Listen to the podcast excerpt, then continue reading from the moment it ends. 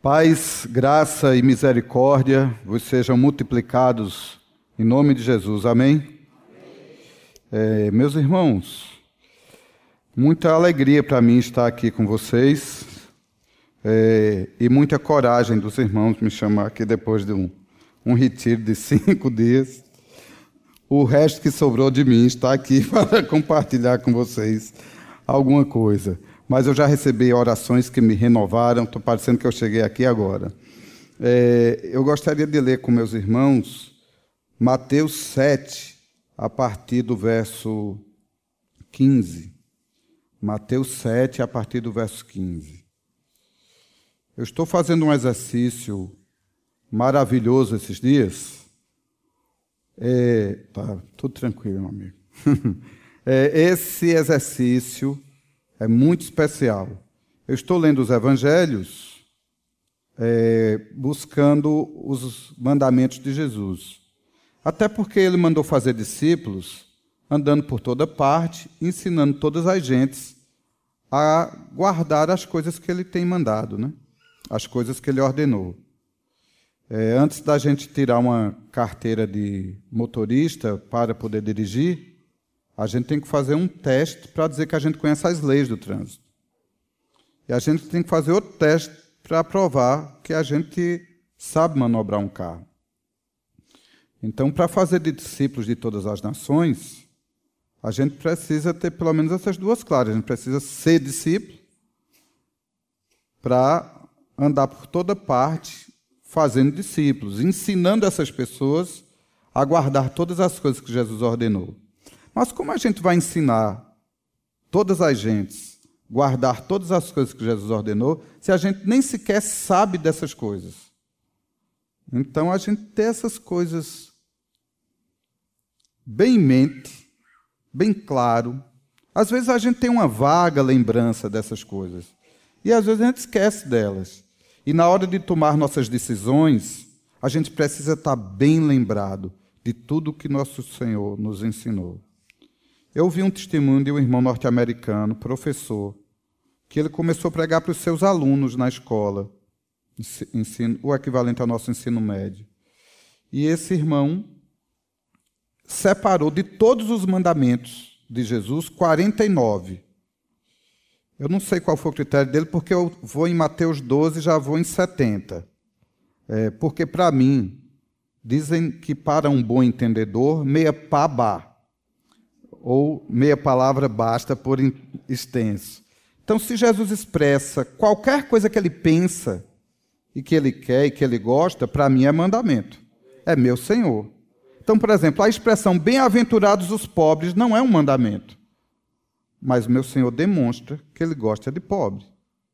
Que ele gosta de gente pobre. Então, ele até diz que rico não vai ter no reino dos céus, não. Ele não gosta de rico. Quem quiser entrar no reino dos céus, seja pobre. Então, se você tem dois carros, ou três, ou quatro, deixe de ser proprietário deles imediatamente. Vire mordomo, chofé. Tá? Você é apenas administrador dos bens dele. Ele é o dono. Se você acha que tem a posse de qualquer coisa, perca imediatamente essa posse. Seja só gerente, funcionário, faxineiro. Isso, isso ele gosta. Ele não gosta do dono das coisas, não, porque na verdade tudo é dele. Do Senhor é a terra e a sua plenitude, o mundo e tudo que nele contém. A maior ilusão que a gente tem é achar que a gente tem posse de alguma coisa, que a gente não tem posse de nada, de verdade. Então a gente precisa ir lendo as coisas que Jesus diz e absorver delas princípios para gerenciar a nossa vida, para tomar nossas escolhas. Nesse exercício, eu gostaria de destacar um texto com vocês. É Mateus 7, de 15 a 29. E eu penso que, pela graça, poder e deliberação do Espírito Santo, eu cheguei aqui na hora certa. Porque vocês estão às vésperas de viver um grande avivamento. Vocês estão às vésperas de viver um grande renovo. Vocês estão às vésperas de colher um grande fruto. Vocês estão às vésperas de, testemunharem grandes milagres. Então eu preciso conversar com vocês exatamente sobre isso, aqui e agora. É, porque vocês vão ganhar muita gente e vocês vão multiplicar muita gente. Então, que tipo de gente o Senhor quer que seja multiplicada é muito importante. O tema dessa pregação é o caráter do profeta. Nós, vocês vão lidar muito com o poder do profeta nos próximos dias. Então eu não vou precisar falar muito disso hoje. Eu vou falar sobre o caráter do profeta. Porque é esse tipo de profeta de caráter que Deus quer multiplicar na terra. Porque é só esse que vai entrar no céu. Não adianta a gente encher um auditório de gente que não vai para o céu. Não adianta a gente encher nossa casa de gente que não vai para o céu. Não adianta a gente ter uma lista de seguidores da gente que não são seguidores de Cristo e não vão segui-lo no céu. Então nós precisamos entender o caráter do homem que agrada a Deus. O caráter do homem que vai habitar o céu. É esse tipo de gente para o que o nosso Senhor nos chamou, para ser assim e multiplicar gente assim. Onde quer que Deus nos leve, quanto tempo nós tenhamos disponível, o pedacinho daquilo que eu puder testemunhar precisa ser testemunhado com esse alvo, com esse foco, com esse objetivo. Encher o céu de gente que agrada a Deus. Porque gente que não agrada a Deus vai encher o inferno. E lembrem que o inferno vai estar cheio de gente que quase foi para o céu. Gente que quase renunciou tudo, que quase decidiu certo, que quase entendeu a palavra. Aqueles que não compreendem a palavra, a Bíblia diz que o maligno vem. Então vamos ter cuidado com o que é quase discípulo. Então, o quase é falso. Vamos estudar aqui com essa palavra que nós vamos ler o caráter do profeta, o que Deus busca, o caráter do discípulo, do sacerdote que Deus busca. Então está escrito aqui Mateus 7, a partir do verso 15. Leiamos. Acautelai-vos, porém, dos falsos profetas que vêm até vós vestidos como ovelhas mas interiormente são lobos devoradores. Então, como ele está vestido como ovelha, isso quer dizer que externamente ele parece com ovelha. Você não vai encontrar aqui um falso profeta vestido de turbante, com uma roupa diferente, com uma camisa. É, que é oração do falso profeta, não vai ter essa camisa, né? O falso profeta vai vestir camisa de discípulo. Vai ter na camisa dele aquela frase é, mais de discípulo possível, né? Quer receber oração, vai estar na camisa do falso profeta. Ele não vai criar uma camisa diferente. Ele vai estar com a mesma característica, com a mesma conversa, com a mesma roupagem. Eu queria dizer para vocês que até poucos meses atrás eu imaginava quando eu pensava em falso profeta, eu só imaginava Allan Kardec, Maomé, é, Macedo, não, aqueles outros, como é o nome? É, esse, tipo de, esse tipo de falso profeta. Que às vezes eu esqueço o nome. Mas assim, gente que prega coisas que não está na Bíblia. Gente que prega mentiras. É, gente que prega um evangelho que Jesus não pregou. A Bíblia até diz que esse tipo de gente que prega um evangelho, além do que foi anunciado, deve ser anátema. E há esses falsos profetas também. Só que lendo Mateus 7, eu me dei conta que existe um falso profeta muito mais sorrateiro, disfarçado e talvez até frequente, que é aquela pessoa que crê como a gente crê, que prega como a gente prega, que tem a estrutura que a gente tem, mas não vive o que a gente vive. É isso que ele vai dizer na sequência. Por seus frutos os conhecereis. Porventura, colhem-se uvas de espinheiros ou figos de abrolhos? Assim toda árvore boa produz bons frutos, e toda árvore má produz frutos maus. Não pode a árvore boa dar maus frutos, nem a árvore má dar frutos bons. Toda árvore que não dá bom fruto, corta-se e lança-se no fogo. Portanto, pelos seus frutos os conhecereis.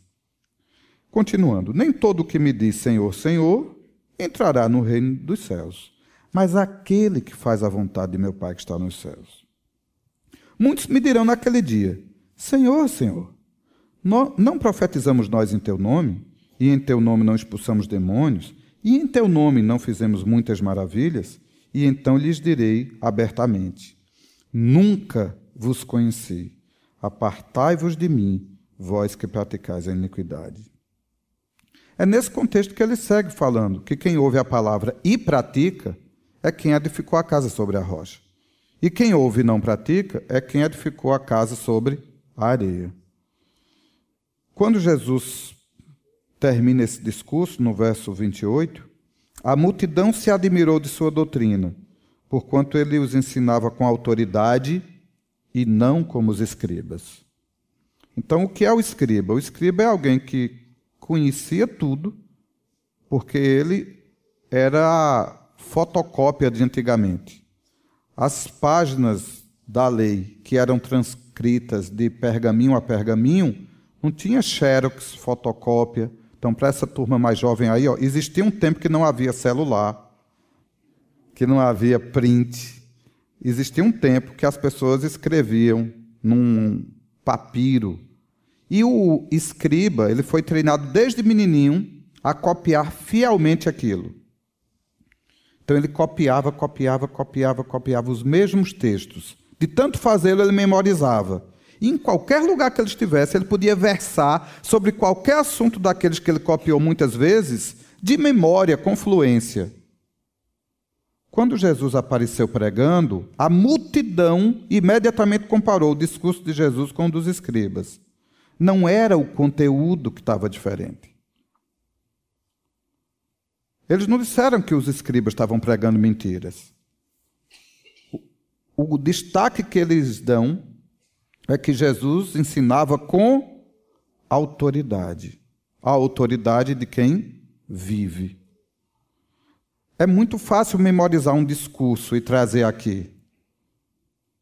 E vocês às vezes não se dão conta quando escutam os discursos pela internet de gente que mal trocou as fraldas e não deu tempo de viver quase nada, mas que aprendeu a falar e ou memorizou discursos ou inspira-se em discursos novos, que aqui vocês têm homens que eram santos quando solteiros, homens que casaram santos, que tiveram filhos santos, homens que disseram não ao pecado, à mentira, homens que disseram por uma vida inteira não ao adultério, que permaneceram casados, que nunca se divorciaram. Vocês não se dão conta que o verdadeiro tesouro que vocês têm não é a oratória dos vossos pais, é a vida que o Senhor deu. Eles têm um tesouro. Um tesouro. Às vezes a gente exporta a coisa errada. O caráter do profeta, a força do profeta, a autoridade do profeta, não tem a ver com sua eloquência. Tem a ver com sua vida. Com uma árvore que dá frutos dá frutos, não deu frutos, não daria frutos, não dava frutos. É um presente contínuo, é uma vida frutífera. É como planta plantada junto a ribeiro de águas correntes, que dá seu fruto. É uma árvore frutífera de fruto bom. Porque o falso profeta também dá fruto, mas dá fruto mau. É uma árvore que dá fruto mau. O trigo dá trigo. O trigo tem fruto. É uma monocotiledônia, mas tem fruto. Tem aquele pendão, é o fruto dela, é um fruto seco. E é da semente que a gente tira a farinha. Trigo tem fruto, joio tem fruto também. A grande questão é o seguinte: se você quer trigo, você planta trigo e vai colher trigo. Se você quer azeite, você planta Você planta o quê? Você planta azeitona. Se você quer uva, suco de uva, vinho, você planta sementes ou mudas de uva. O que é que o Senhor quer? E o que foi que o Senhor plantou? O Senhor semeou uma semente, a palavra do reino, para colher um fruto, os discípulos. O que são os discípulos? Aqueles que creem em tudo o que Cristo diz e obedecem a tudo que Cristo manda. Suas vidas foram transformadas e lavadas. Eles dão o fruto que agrada a Deus. Então, é, eu vou dizer umas coisas aqui para vocês que vocês já ouvem demais aqui, mas é bom atentar para as coisas que a gente já ouviu, para que delas jamais nos desviemos. Eu aprendi com vocês aqui mesmo que Jesus nos compara com muitas coisas. Dentre tantas coisas que Jesus nos compara, ele nos compara com plantas. Então, tem muitas vezes que Jesus está falando da gente, compara a gente com plantas. Então, eu vou concentrar a minha análise disso nessa expressão de Jesus. Uma árvore boa dá fruto bom. Então, vamos pensar o que é necessário para uma árvore dar frutos. A primeira coisa que é necessária para que uma árvore seja boa e dê fruto bom é a identidade da semente.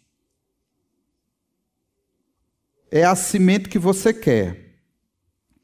Então, o indivíduo aqui que tem querer é o Senhor. Volte para o último versículo, para a última conclusão. Apartai-vos de mim, vós que praticais a iniquidade porque vocês não fazem a vontade do meu Pai. Então, a vontade aqui é de quem? É do Pai. Quem é que escolhe a semente aqui? É o Pai. Por isso que essa é chamada a semente é a palavra do reino.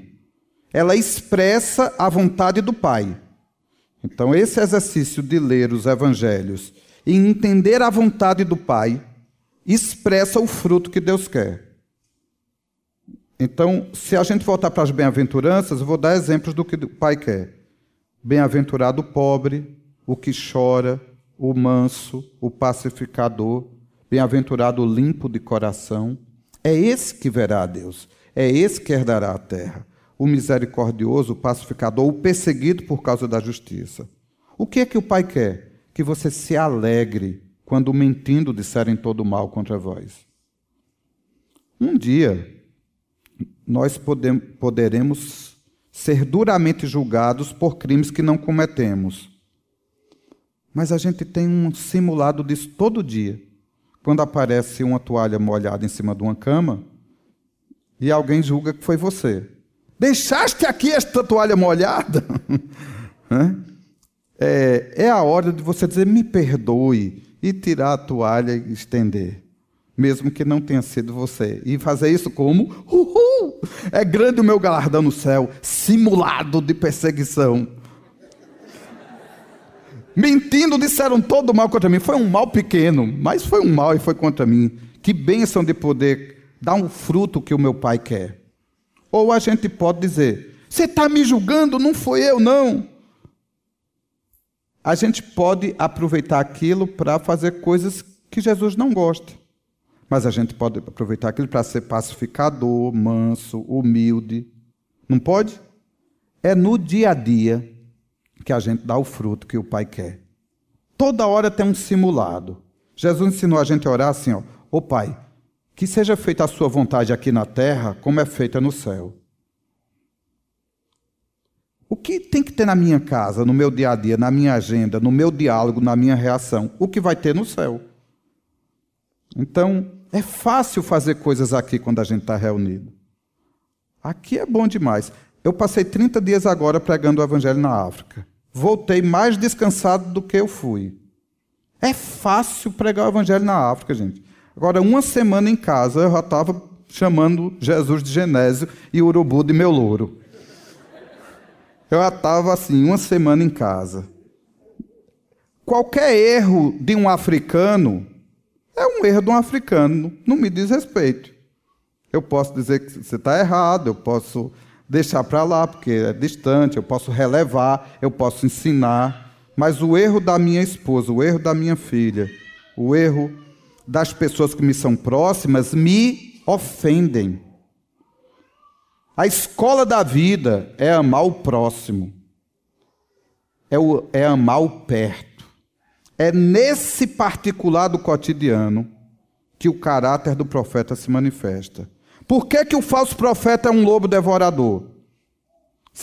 Esse tipo de falso profeta, que pode ser qualquer um de nós, qualquer um de nós é candidato a ser falso profeta.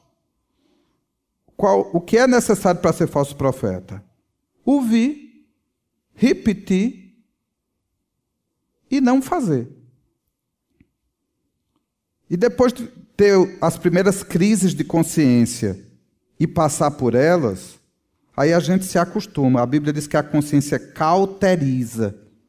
E você fica produzindo o fruto da figueira, enquanto o Senhor está querendo uva. E o Senhor chega: cadê a uva? Tome o figo. Cadê a uva? Tome figo. Cadê a santidade? Tome a impureza. Cadê a mansidão? Tome a brabeza. Cadê o fluir da vida?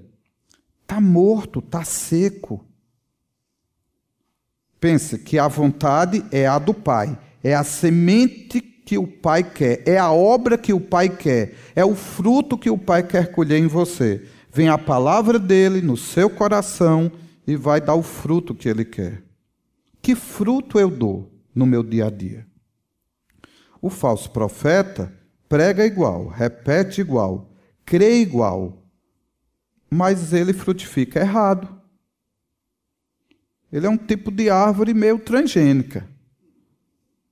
Ele é um abacateiro que dá uva. Ele é uma jaqueira que dá pitomba. Essas frutas a gente não sabe nem o que é, né? é uma macieira que dá pera. Aqui agora ficou mais fácil.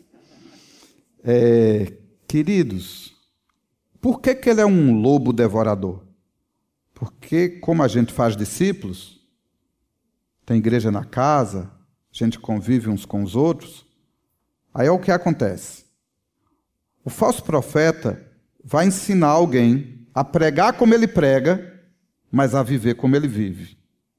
Então, alguém que foi trazido para o reino dos céus, com um convite de negar a si mesmo, tomar a cruz, perder a vida, renunciar a tudo e viver para Deus, ser enxertado em Cristo para viver para a glória do Pai e começa a andar com alguém que diz tudo isso e não faz, esse novo nascido, andando com um falso profeta, ele vai aprender a falar como os discípulos falam, mas a viver do jeito que quiser.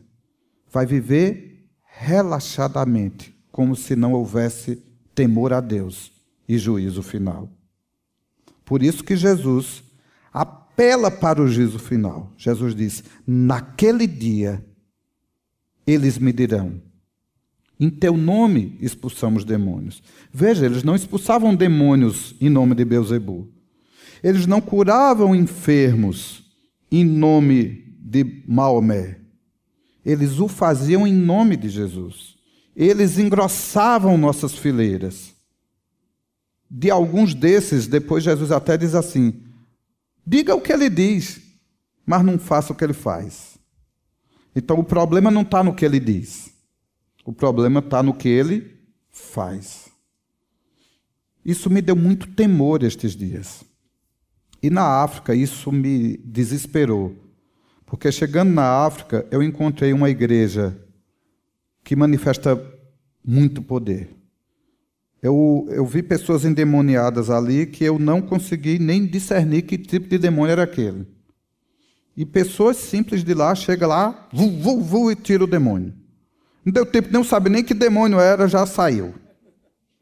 Eu encontrei uma igreja que chegou lá e cresceu e há testemunhos de muitos milagres ali.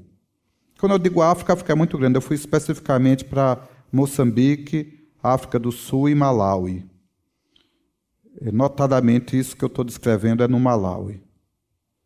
Então havia poder, havia números, havia uma estrutura externa impactante.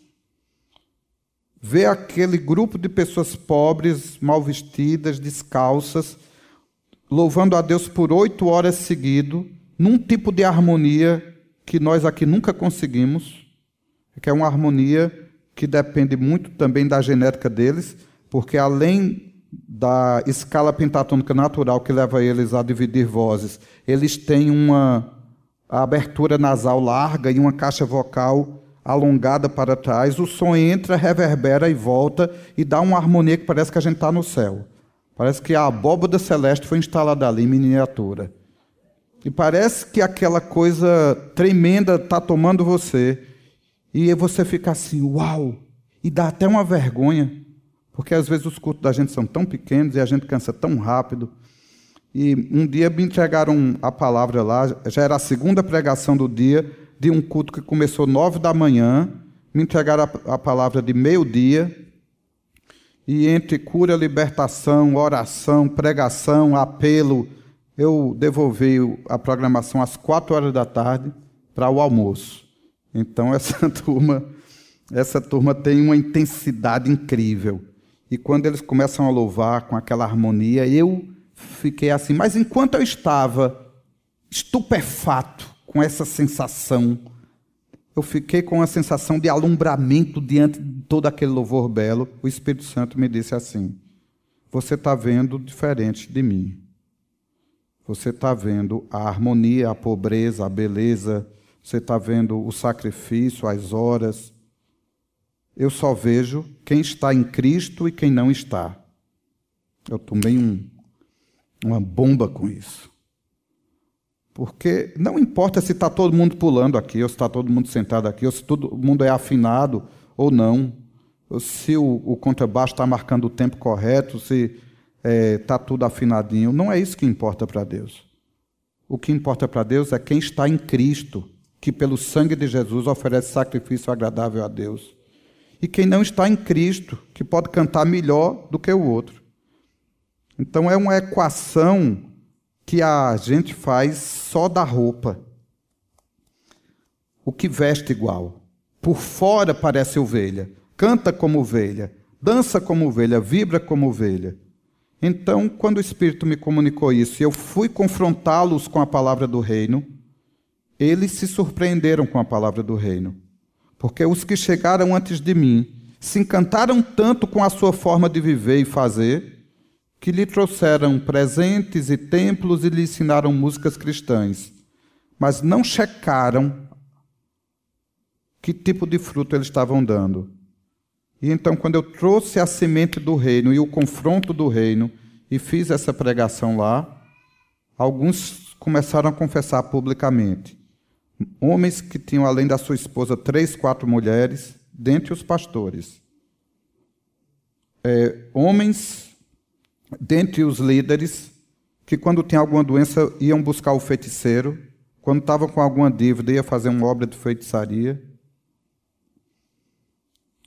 pessoas que tinham uma vida igual à vida que tinham antes, agregaram a essa vida músicas cristãs, frequência a cultos. E é muito fácil agora você chegar ali e filmar aquele louvorzão e bater uma foto e dizer: estou na África, estou fazendo discípulos. Mas você está produzindo o fruto que o Pai quer? Onde você passa, por onde você anda, as pessoas que você ganha são as pessoas que vão para o céu? Então, eu estava lá com o meu discipulador, Eduardo Bulhosa, e ele disse assim para aqueles líderes: Às vezes eu, quando vou conversar com vocês, eu pergunto: quantas pessoas vocês têm reunindo? Aí o cara me diz: 400. Quando eu chego numa reunião, eu nunca vejo mais de 100. E quando a gente começa a apertar, discípulo mesmo, não tem 20. Possivelmente não vai ter quatro no céu. Não é melhor você ter um grupo, isso é ele dizendo, não é melhor você ter um grupo pequeno, de 10, 15 pessoas que você está fazendo discípulos, e esse povo tudo para o céu? Do que você fazer aqui uma fantasia, um clube de diversões espirituais de gente que não vai para o céu?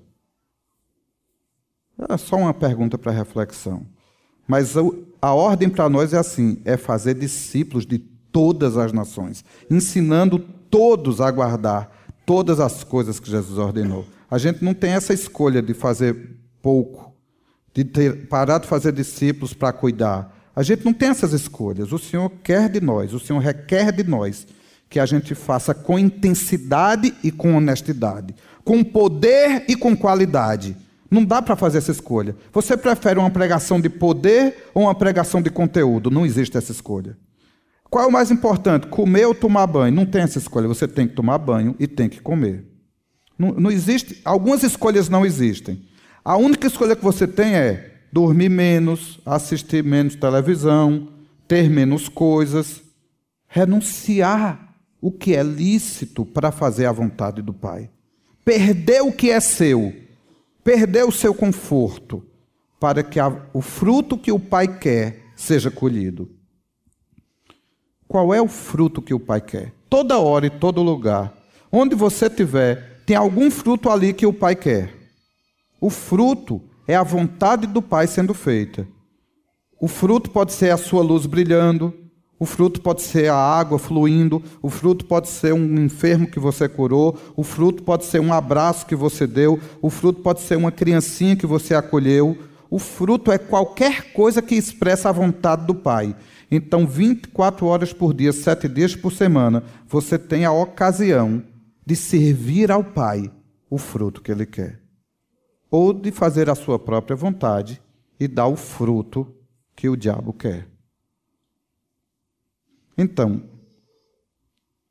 eu não sei se eu consigo me expressar bem, depois os vossos pastores lhes explicam melhor, mas eu queria então, estabelecido esse princípio de que o falso profeta, mesmo que ele pregue tudo direitinho, ele é falso profeta por não praticar a vontade do Pai, e ele tem um grande poder e habilidade de multiplicar pessoas iguais a ele.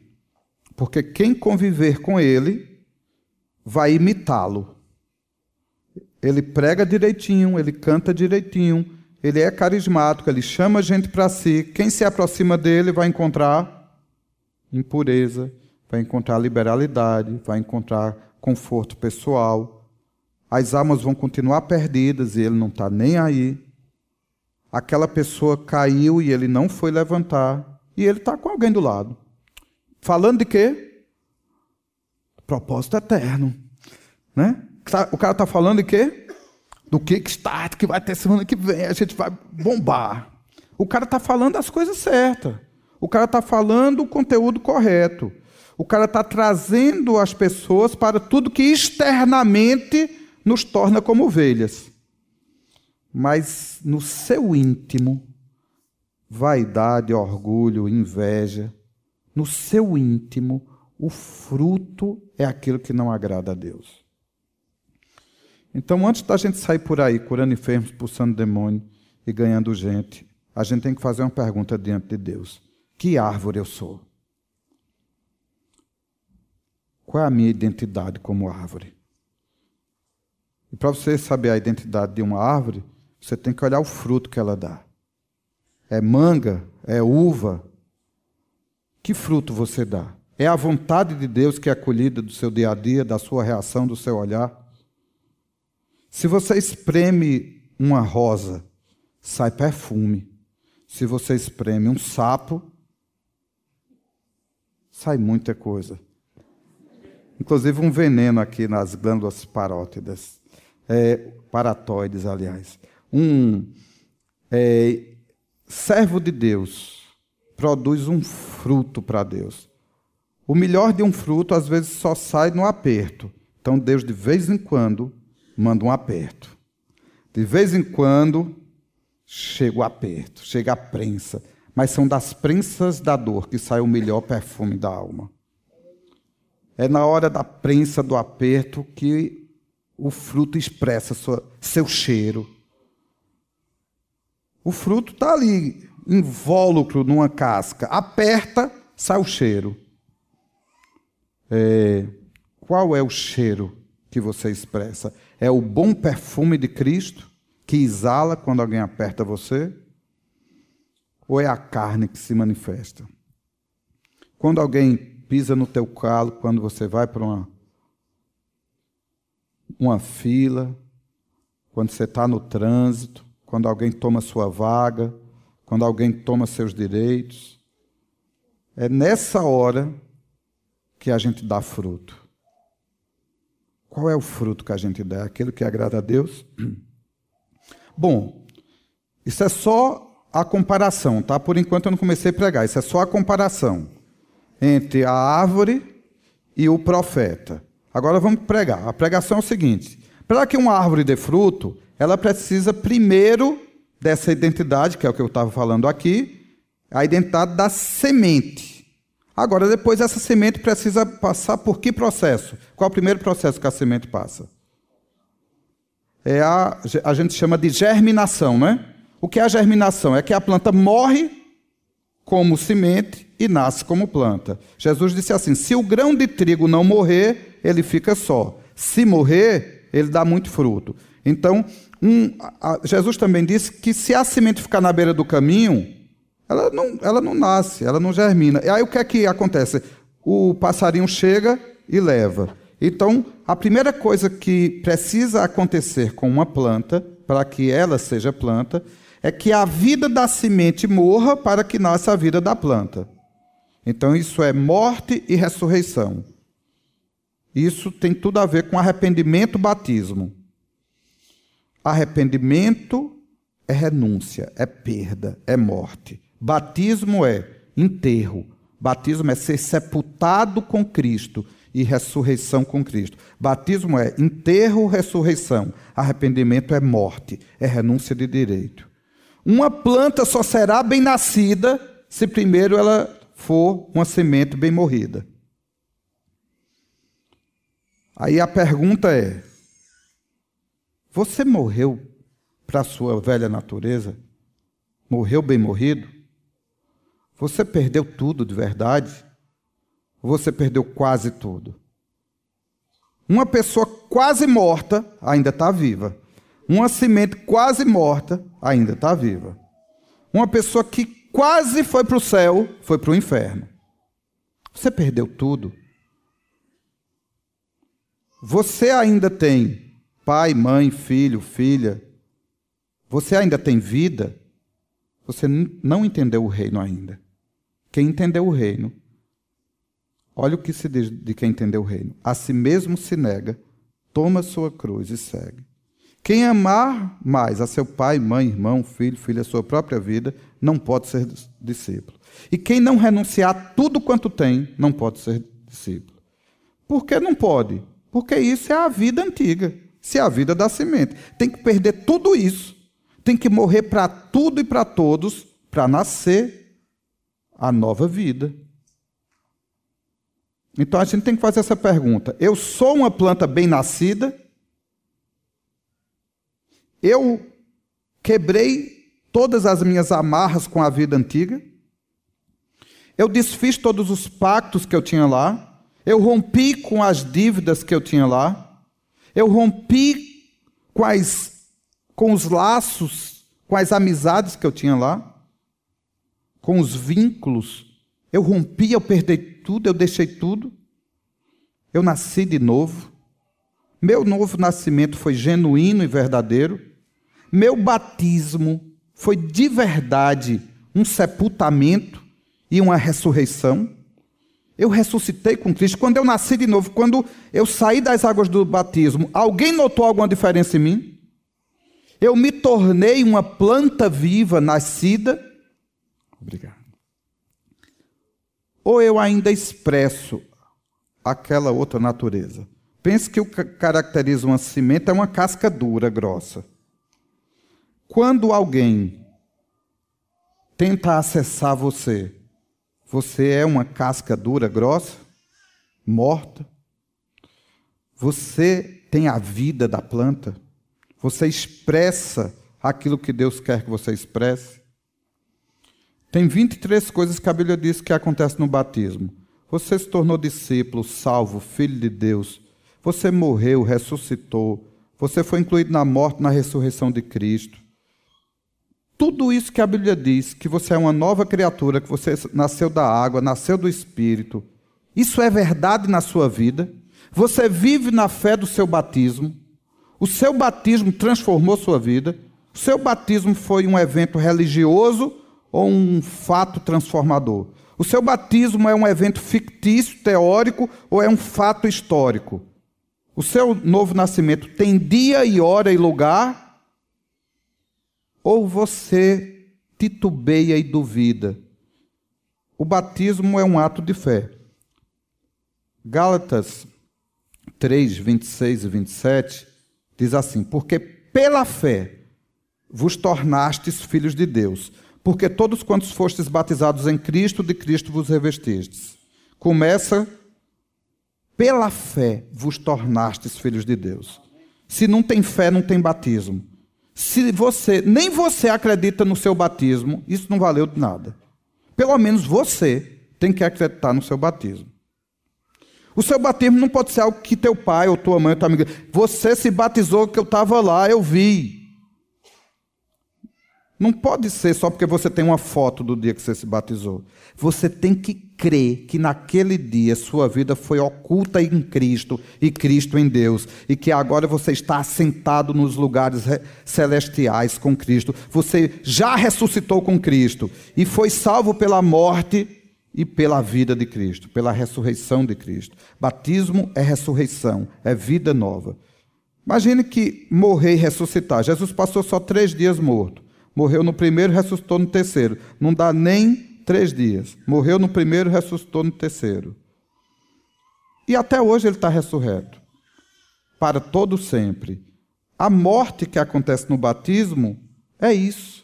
A ressurreição é o dia a dia do novo nascido. É a vida da ressurreição, é a vida que você expressa. Você expressa a vida da ressurreição, as características do homem do céu, ou você ainda vive a vida daquele que devia ter morrido. Você é bem-nascido, você nasceu do Espírito, você vive no Espírito, você manifesta os dons do Espírito, a autoridade do Espírito. Com os frutos do Espírito, a gente tem a semelhança do caráter de Jesus. Com o poder do Espírito, nós temos a semelhança da obra de Jesus. Você só vai ter a vida e a obra semelhantes a Jesus por causa do Espírito Santo. O, o, fruto do Espírito Santo gera o caráter do profeta. O fruto do Espírito Santo é amor, paz, bondade, benignidade, mansidão, domínio próprio. São essas coisas que dão o caráter do profeta. Está no Espírito Santo. Mas só pode manifestar o fruto do Espírito Santo quem nasceu do Espírito. É a germinação da semente que produz essa vida. Essa vida não é adquirida por esforço. Essa vida não é adquirida por tentativa e erro. Essa vida não é adquirida pelos ensinamentos que você recebe. É a vida do poder da ressurreição. É a vida do novo nascimento. É o poder que tem nessa semente. É... Eu não estou com raiva de nenhum de vocês. Pelo contrário, eu estou olhando assim, todo canto eu vejo alguém conhecido, estou querendo muito dar um abraço em alguns de vocês. Não vão embora sem dar um abraço em mim, não, tá? É... Não se sintam que eu estou batendo em vocês. Mas pelo menos eu estou treinando vocês para bater nos outros. Né? Mas alguém tem que apanhar nessa equação. Não dá para a gente fazer de conta que a gente é discípulo, e não dá para a gente fazer de conta que a gente está fazendo discípulos. A gente tem que ir aonde quer que a gente vá para gerar profetas com esse caráter. Não adianta a gente impor as mãos sobre as pessoas e dar-lhes o poder e transformá-las em falsos profetas. Oh, essa turma não tinha poder? Essa turma recebeu imposição de mãos, essa turma recebeu bater no Espírito Santo. Aí você me pergunta, mas como é que essa turma falava em línguas, expulsava demônio e não era? Olha, teologicamente, eu não sei explicar isso não, eu só sei que Jesus deu uma promessa. E ele geralmente cumpre o que ele promete. Ele disse assim: se um pai sabe dar boa dádiva a seu filho, então também o Pai Celeste dará o Espírito Santo a todos que merecem. Foi isso que ele disse? A todos que são santos. Foi isso que ele disse? Ele disse a todos que pedirem. Não deu tempo a pessoa viver nada ainda não. A pessoa recebeu o Espírito Santo na entrada. Se as escolhas que essa pessoa vai tomar ao longo da vida vão ser contrárias às direções do Espírito Santo, a pessoa vai lidar diante de Deus com suas escolhas, mas o Espírito Santo já foi dado no início. O Espírito Santo é dado a todos os que crerem. Pedro ainda pregava quando o Espírito Santo caiu sobre Cornélio e todos da sua casa.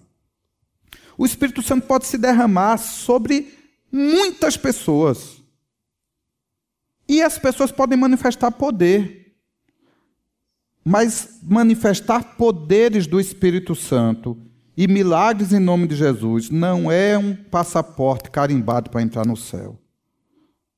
Só vai entrar no céu aquele que faz a vontade do meu Pai, disse Jesus.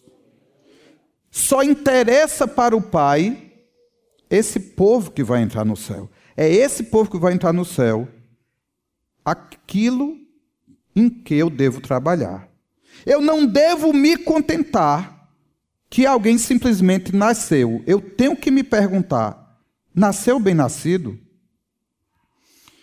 O nascimento da planta, se é uma plantação especial, não sei quem aqui já trabalhou na área, então conheço pelo menos um técnico aqui na. É o seguinte: eu tive um amigo que teve uma fazenda de café em Minas Gerais, de alto nível. Ele disse que se ele deixar a planta nascer ao relento, as pragas destroem aquela planta antes que ela consiga crescer o suficiente. Então, a plantação de café não é ao relento. A plantação de café é em estufas extremamente selecionadas e organizadas. Então, o nascimento daquela planta é um, como um parto assistido. Então, quando uma criança nasce, tem uma pediatra de plantão, não tem? Ela alguém vai cuidar da mãe. Às vezes a mãe tem alguma doença, tem uma equipe para cuidar da mãe, mas tem uma equipe para cuidar do bebê. E uma das coisas que o pediatra faz com esse bebê é olhar para ele. Se a pele dele tiver amarela, isso é sintoma que ele está com algum problema no sangue ou no fígado. Se essa criança não consegue abrir ou fechar os olhos com o piscar da luz, ela tem algum problema de reação. Se essa criança não tem um instinto prênsil, de, de, fechar as mãos ao toque. Se essa criança não tem um instinto de sucção quando coloca o dedo na sua boca. Que a criança é uma máquina de comer. A primeira coisa que a criança precisa fazer é mamar. Então, é o instinto dela. Uma criança bem nascida, ela tem todos esses instintos e o médico lhe dá uma nota. Então, a criança nasce e tem lá o apegar, que é a nota se ela foi bem nascida. Se esse APH é baixo, essa criança foi mal nascida, e ela tem que sair dali da sala de parto para a UTI neonatal para receber cuidados especiais.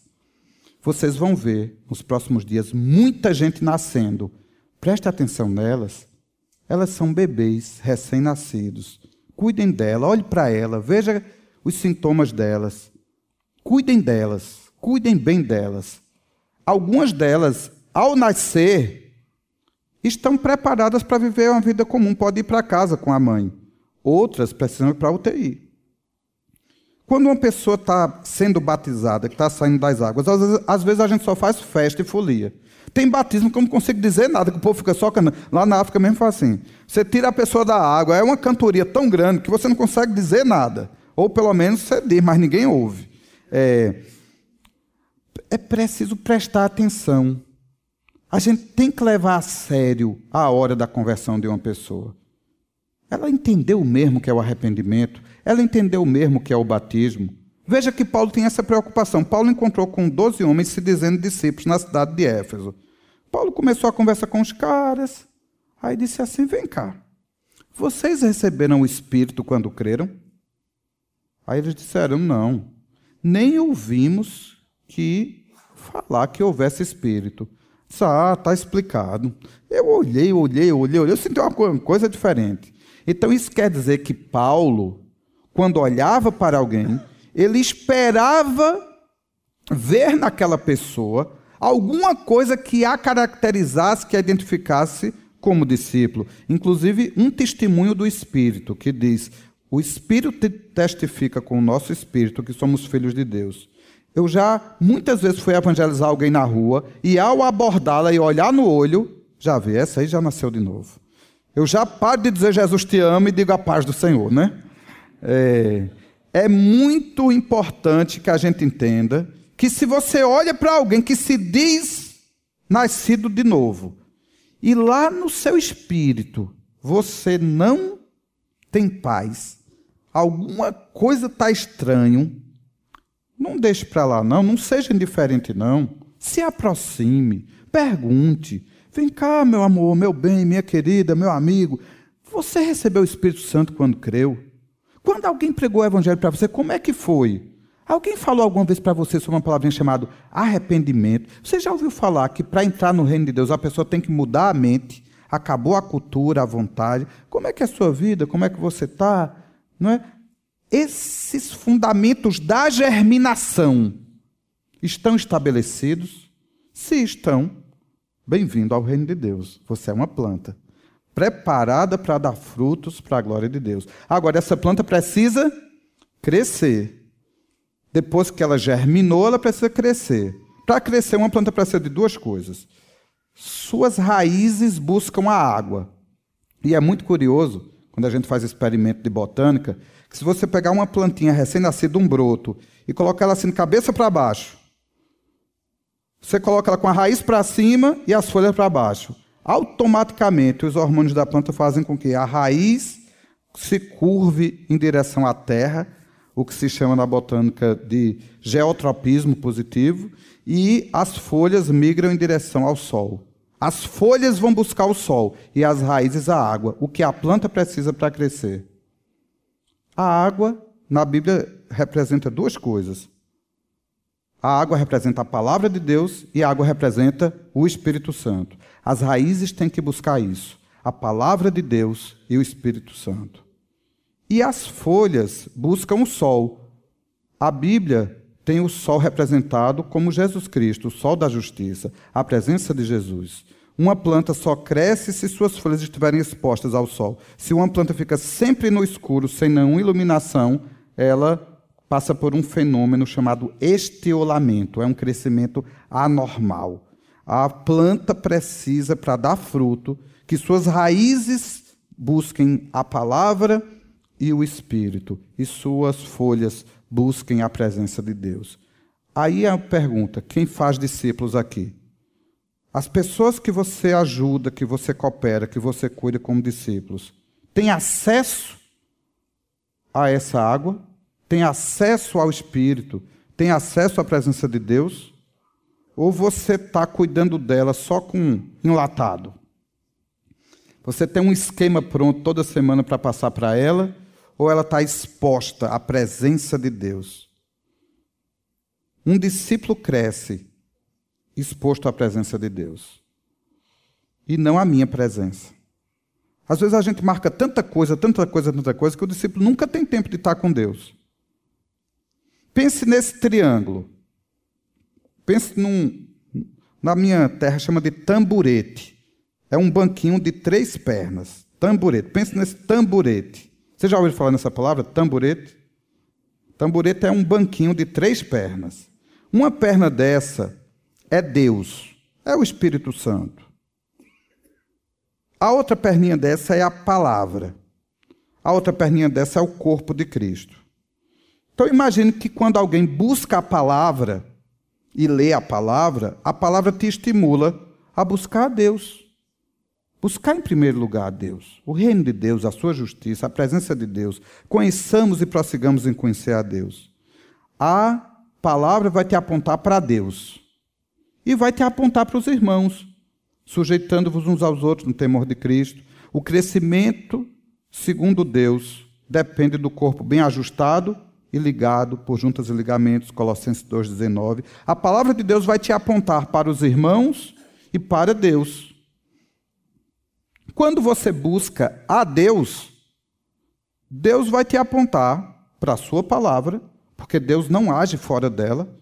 Ele é o Deus soberano que faz o que quer, mas tudo que ele quer está escrito ali. Ele pode fazer algo extra mas ele não nega a si mesmo, ele não contradiz o que ele fez. Então, ele te aponta para a palavra, a palavra é fundamento. E ele te aponta para o corpo. Quem foi que apareceu para Saulo quando ele caiu? Foi o próprio Jesus. Quem foi é, que batizou Saulo? Ananias. Imediatamente o Senhor conectou ele com Ananias. Não criou uma ligação direta. Então, o Senhor conecta as pessoas ao corpo e à palavra. A palavra conecta as pessoas a Deus e ao corpo. E o corpo faz o seu papel?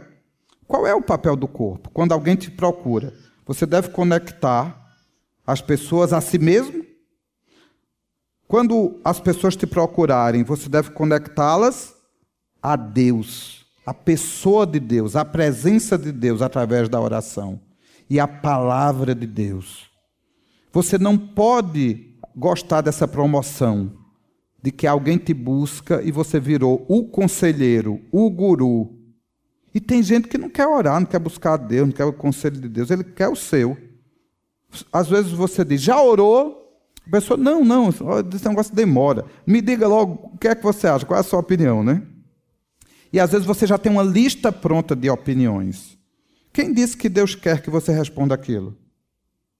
Às vezes a resposta padrão ou a resposta certa não representa a vontade de Deus.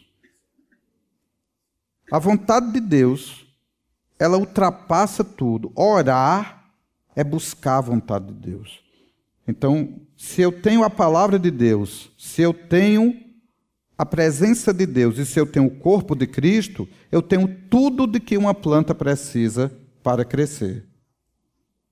No caso da parreira, da uva, como ela é uma planta que ela tem um, uma, mais uma característica rasteira, ela precisa, para crescer reto assim, ela precisa de uma estrutura. Normalmente, quando vão, nascendo novos é, pezinhos de uva, eles vão se enramando nos antigos.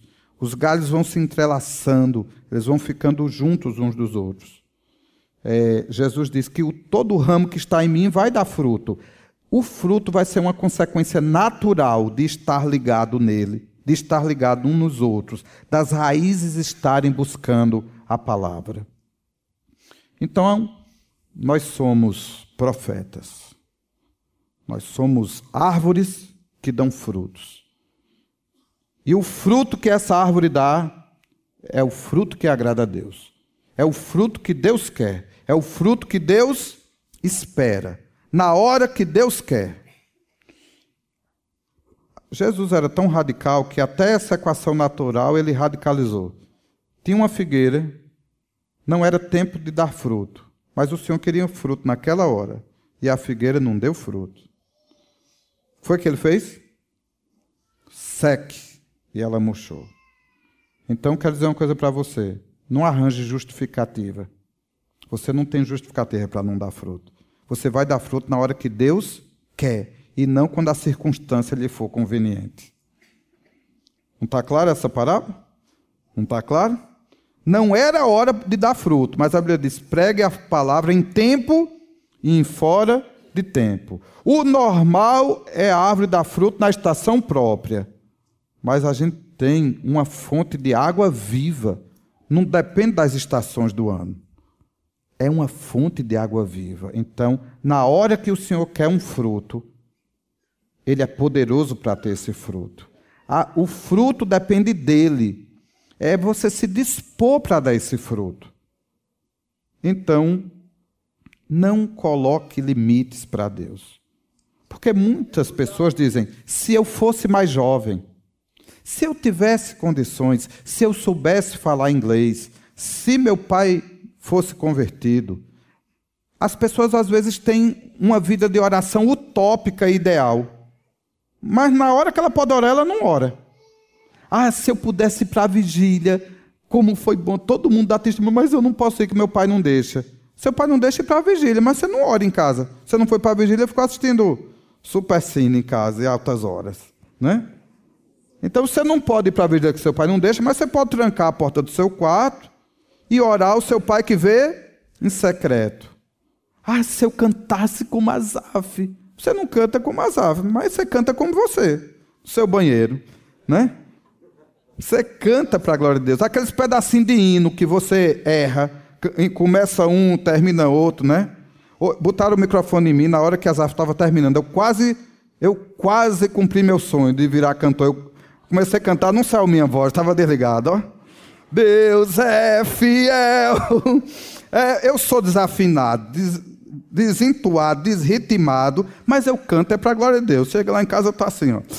Só quero, só quero ver você. Só quero, só quero ver. Eu amo Deus, eu louvo a Deus o tempo todo. Não depende da minha capacidade de cantar, depende do meu Deus. Quando o Senhor quer que você cante, você canta, ou você só canta nas circunstâncias ideais?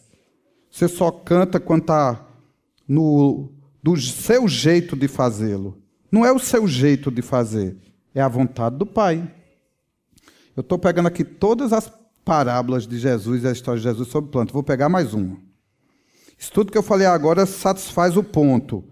Dê fruto na hora que o Pai quer e o fruto que o pai quer, na hora e na qualidade que o pai quer. Na hora que o pai quiser mansidão, dê mansidão. Na hora que ele quiser domínio próprio, dê domínio próprio. Na hora que ele quiser amor, dê amor. Esse é o fruto do Espírito que está em você para fazer a vontade do Pai. Na hora que ele quiser que você pregue, que você evangelize, que você batize, que você cure enfermo, que você expulse o demônio, que você visite o doente, que você visite o preso, é você existe para fazer a vontade do Pai. O que o Pai quer e na hora que o Pai quer.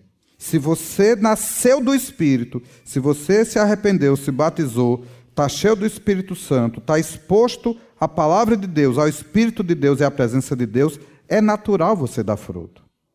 Mas a Bíblia diz que alguém ia cortar uma árvore porque não estava dando fruto. Uma pessoa generosa e misericordiosa Disse: Não mata essa árvorezinha, não. Me dê mais um ano, eu vou cavar ao redor, vou colocar um adubozinho, daqui a um ano ela vai dar fruto. Também tem essa história na Bíblia. Então, às vezes alguém não está dando fruto por falta de algum nutriente.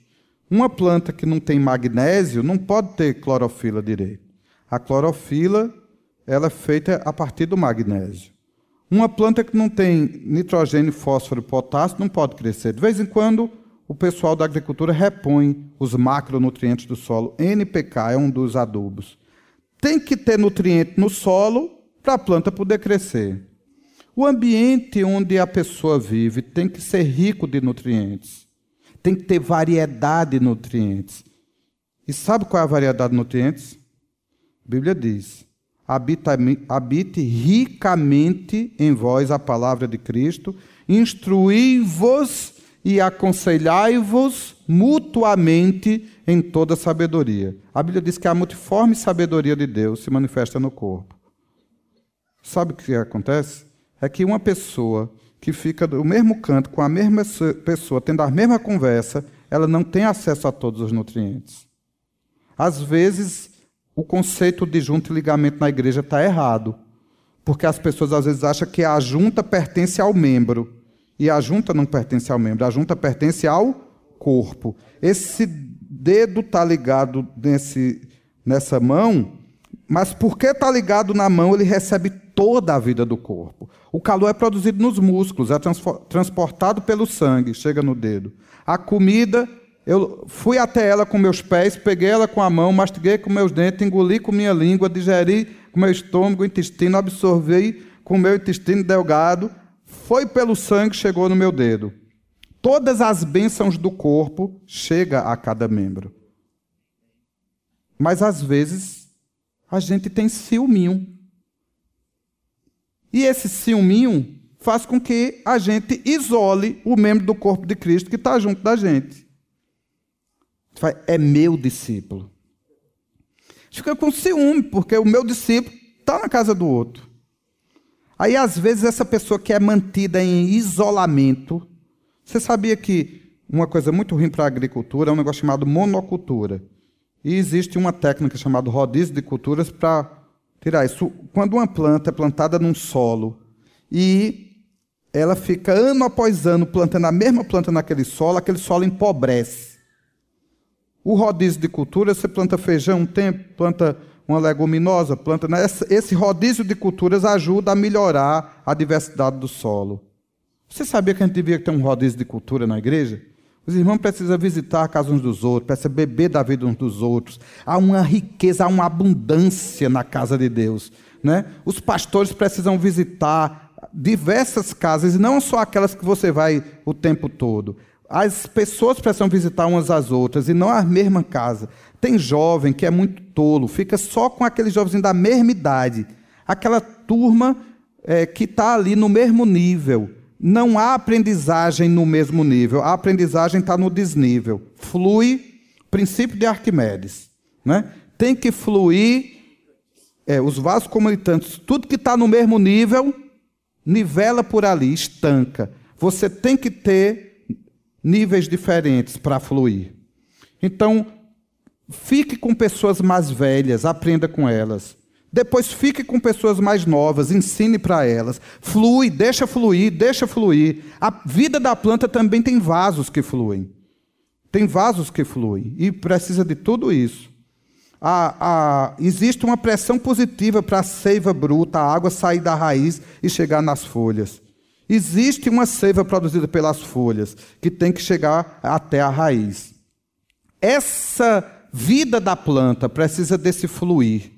Então, é, não fique só com aquelas pessoas que diz o que você gosta. Isso é pobreza. Vá para perto de pessoas que te confrontam, que te desafiam. Pessoas que te tiram do lugar comum. Procure pessoas que têm a. Um tem palavra de sabedoria, outro de conhecimento, um tem sabedoria, um tem cura, um tem governo, um tem serviço, um tem socorro, o corpo de Cristo é diversificado em seus dons e serviços, é diversificado na identidade das pessoas, no jeito das pessoas serem, viver e fazer. E nós precisamos uns dos outros. Nem a cabeça, quem é a cabeça no corpo de Cristo? Nem a cabeça pode dizer ao pé. O pé é o membro mais fraco que tem, sou eu. Nem a cabeça pode dizer ao pé, não preciso de você. Uma orelha não pode dizer à outra, não preciso de você.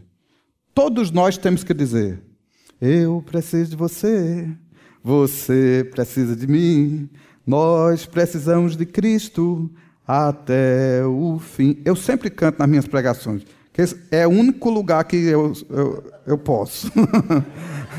Nunca. Zé Gustavo até sugeriu que trocar. Azaf ministrava a palavra e eu louvor. Eu quase topei, mas não, não deu. Gente, a brincadeira tá boa, não tá?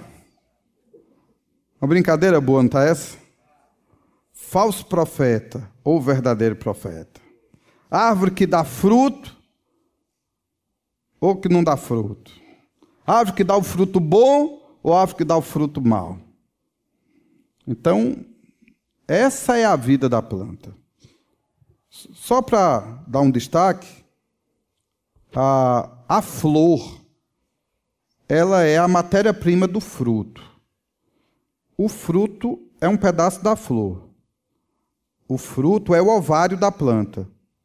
A semente é o óvulo fecundado. O fruto é o ovário da planta. Se você estiver comendo uma maçã, você comendo uma pera, comendo uma manga, você está comendo o ovário da planta, tá? É, isso tem tudo a ver com a propaganda. Porque a flor tem uma cor e um cheiro que atrai o polinizador. Aquela abelhinha, aquele bentivi, aquele colibri, que vem se alimentar da, do néctar da flor, leva os grãos de pólen para outra. E também a semente, ela tem um fruto que o principal objetivo do fruto é dispersar a semente. Então tem fruto que oferece uma recompensa. A semente tem uma casca dura para protegê-la e um fruto delicioso, facilmente absorvível. Então, algum animal pega o fruto, come o fruto, chega lá na frente, ele libera a semente. Ou por cima ou por baixo, ele libera a semente. A semente ela é dura, então ela passa incólume no trato digestivo do animal. Então, o animal ele tem um papel importante ali a semente é levada para longe. Tem vários tipos de semente. Tem semente que não é comestível. Tem fruto que não é comestível. Tem fruto que boia. O coco mesmo, ele tem uma estrutura de flutuação. Cai ali no mar, chega do outro lado do mar. Ou chega numa praia vizinha. Então Deus, na, quando criou na natureza, criou, tem um, um fruto que ele tem uma pluma, é chamado dente de leão. E quando o fruto explode, as sementes aladas ficam voando. E tem um fruto que tem um helicóptero. A asa é uma asa, o fruto tem uma asa. Aí quando cai da planta, ele fica voando assim, é um, um, uma hélice só. Que diversidade do Criador. Isso tem tudo a ver com a evangelização, gente. Tem milhares de maneiras de evangelizar. Tem milhares de maneiras de dispersar a semente. A sua vida, assim como a flor atrai o, o bem-te-vi, a sua vida tem que ser uma atração para o Evangelho. Você sabia que quem não sorri não devia nunca usar uma camisa dizendo Jesus te ama? O pessoal fica assim. Aí a Bíblia, uma Bíblia aqui assim, ó, na camisa, com as frases Jesus te ama, e a pessoa assim, ó, a pessoa faz bom dia. Às vezes, o seu rosto é uma falsa É a pior propaganda do Evangelho. O Evangelho é alegria, é vida abundante. Às vezes é fácil aqui, com a banda tocando, né? Alegria, alegria, alegria. Aí chega em casa, você está murmurando, reclamando. É alegria o tempo todo. Deus é bom o tempo todo. Deus é bom no trânsito, Deus é bom em casa, Deus é bom na tribulação, Deus é bom na TPM, Deus é bom, né? Deus é bom no dia mal, Deus é, é, Deus é bom no dia bom, Deus é bom o tempo todo. Deus é Deus e continua sendo Deus. Se Ele disser sim para o teu pedido, amém. Se Ele disser não, amém. Porque a vontade de Deus é boa, perfeita e agradável. Nunca duvide de Deus. Eu tenho um amigo que tem dois filhos gêmeos, idênticos. A cara de um é o focinho do outro, como diz o povo da minha terra. Dois gurizinhos assim, igualzinho um ao outro. Só que um tem diabetes e o outro não. Aí o primeiro chega e diz: Pai, me dá um doce. Aí o pai diz: Ô oh, meu filho, eu te amo tanto, toma o doce. Aí o outro chega com a mesma carinha: Pai, me dá um doce. Eu oh, filho, eu te amo tanto, você não pode doce, não. Doce lhe mata. O pai ama mais a qual dos dois? O pai ama mais a um ou a outro? Ele ama igual aos dois. O amor perfeito absoluto dele leva ele a dizer sim a quem ele pode dizer sim e dizer não a quem pode não. O nosso Deus, ele sabe dizer sim e sabe dizer não. Ele é digno de ser honrado e louvado por tudo que ele fez e por tudo que ele faz. Eu nasci meio. Eu não é que eu sou feio, mas eu fui montado errado. É um problema meio de simetria. Aí quando eu era pequeno, eu tinha um vizinho que era todo simétrico, era todo montado certinho assim, sabe? Aí eu andava com ele, era meu melhor amigo. Eu achava que a gente era tudo igual. Criança é muito simples, né? Eu achava que era tudo igual. Na minha casa nem espelho tinha, pelo menos baixo. Devia ter algum espelho assim. Eu não sabia nem como eu era direito. Só fazia brincar, jogar bola. Pensa numa criança feliz. Até quando a gente completa mais ou menos uns 10 anos, eu começo a me dar conta que todo mundo chegava perto daquele meu amigo, fazia assim na bochechinha dele, alisava ele, apertava ele. Aí dizia, que coisa linda esse menino. E fazia mil elogios a ele. Aí olhava para mim assim e dizia, de quem é esse? Aí eu fui desconfiando que tinha alguma coisa errada comigo, né? Esse meu amigo depois virou modelo. A filha dele é Miss Paraíba. É, a filha de um dos casamentos de uma das mulheres que ele teve por aí. É, o mundo fechou as portas para mim. Eu era tão feio que o mundo não me aceitou, né? Tinha um louvor quando era pequeno que dizia assim: Eu sou rebelde porque o mundo quis assim, porque nunca me trataram com amor. É, então eu vivia essa minha vida assim e achava ruim, murmurava, complexo de inferioridade, né? Precisava daquele retirozinho de cura e libertação para. Né? Até que um dia eu me dei conta que o maior presente que Deus me deu foi me fazer feio. Aquilo me tirou do mundo, velho. O mundo me rejeitou e a igreja me aceitou, velho. Meus amigos é tudo da igreja. Gente, eu casei com minha melhor amiga na igreja. Ela tem olhos bons. Os olhos dela veem uma coisa em mim que não é o que meus vizinhos via quando era pequeno, né? Eu tive três filhas lindas. Eu sou um homem extremamente feliz. Aquele meu amigo ainda está à procura. Apesar de. É, até hoje o bicho é bonito, né? Mas do que adianta você ter algo que vai te levar para o inferno? Às vezes, teu conhecimento, tua sabedoria, tua beleza, se você não tiver cuidado com ela, não renunciar a ela, ela só te leva para o que não presta. E às vezes a tua limitação, a tua dificuldade, o teu problema, te salvou. Te salvou. Então, é, a supremacia do propósito eterno de Deus tão bem defendida por John Piper, quando ele fala disso, que ele diz que qualquer coisa que a gente acha que é ruim, o nosso Deus faz assim, ó, com que todas as coisas cooperem juntamente para o bem daqueles que amam a Deus. Então, se eu sei disso, eu vou louvando a Deus de véspera e pela fé. Qualquer que seja a notícia que chega a mim, ela é boa. Para um, um servo de Deus não tem má notícia. Toda notícia é boa. Porque, por pior que ela seja, o nosso Deus há de transformá-la em bênção. Porque o nosso Deus transforma o mal em bem. O nosso Deus transforma a maldição em bênção. E o Salmo 112, 7 diz que o justo não se abala com má notícia. É o nosso Deus sendo glorificado o tempo todo. Alguém que ama e glorifica a Deus o tempo todo é sempre alegre, não murmura. E a sua vida é como uma flor. Ela tem perfume, ela tem beleza e ela atrai. E porque ela atrai, a igreja cresce e frutifica. Aquele animal que comeu o fruto e depois precisou fazer o número 2 lá do outro lado. Isso tem tudo a ver com a tribulação, certo? Inclusive, a palavra tribulação originalmente não era uma palavra é, disponível para outras áreas do conhecimento, era uma palavra da botânica. Tribulação é o ato de você machucar o trigo para tirar a semente dele. No início era uma metáfora. A pessoa sofreu tanto que compararam ela ao processo de bater no trigo para tirar a semente. Depois ninguém mais tira semente de trigo assim, tem máquinas para fazer isso. O sentido original da metáfora sumiu e a tribulação virou sinônimo de sofrimento.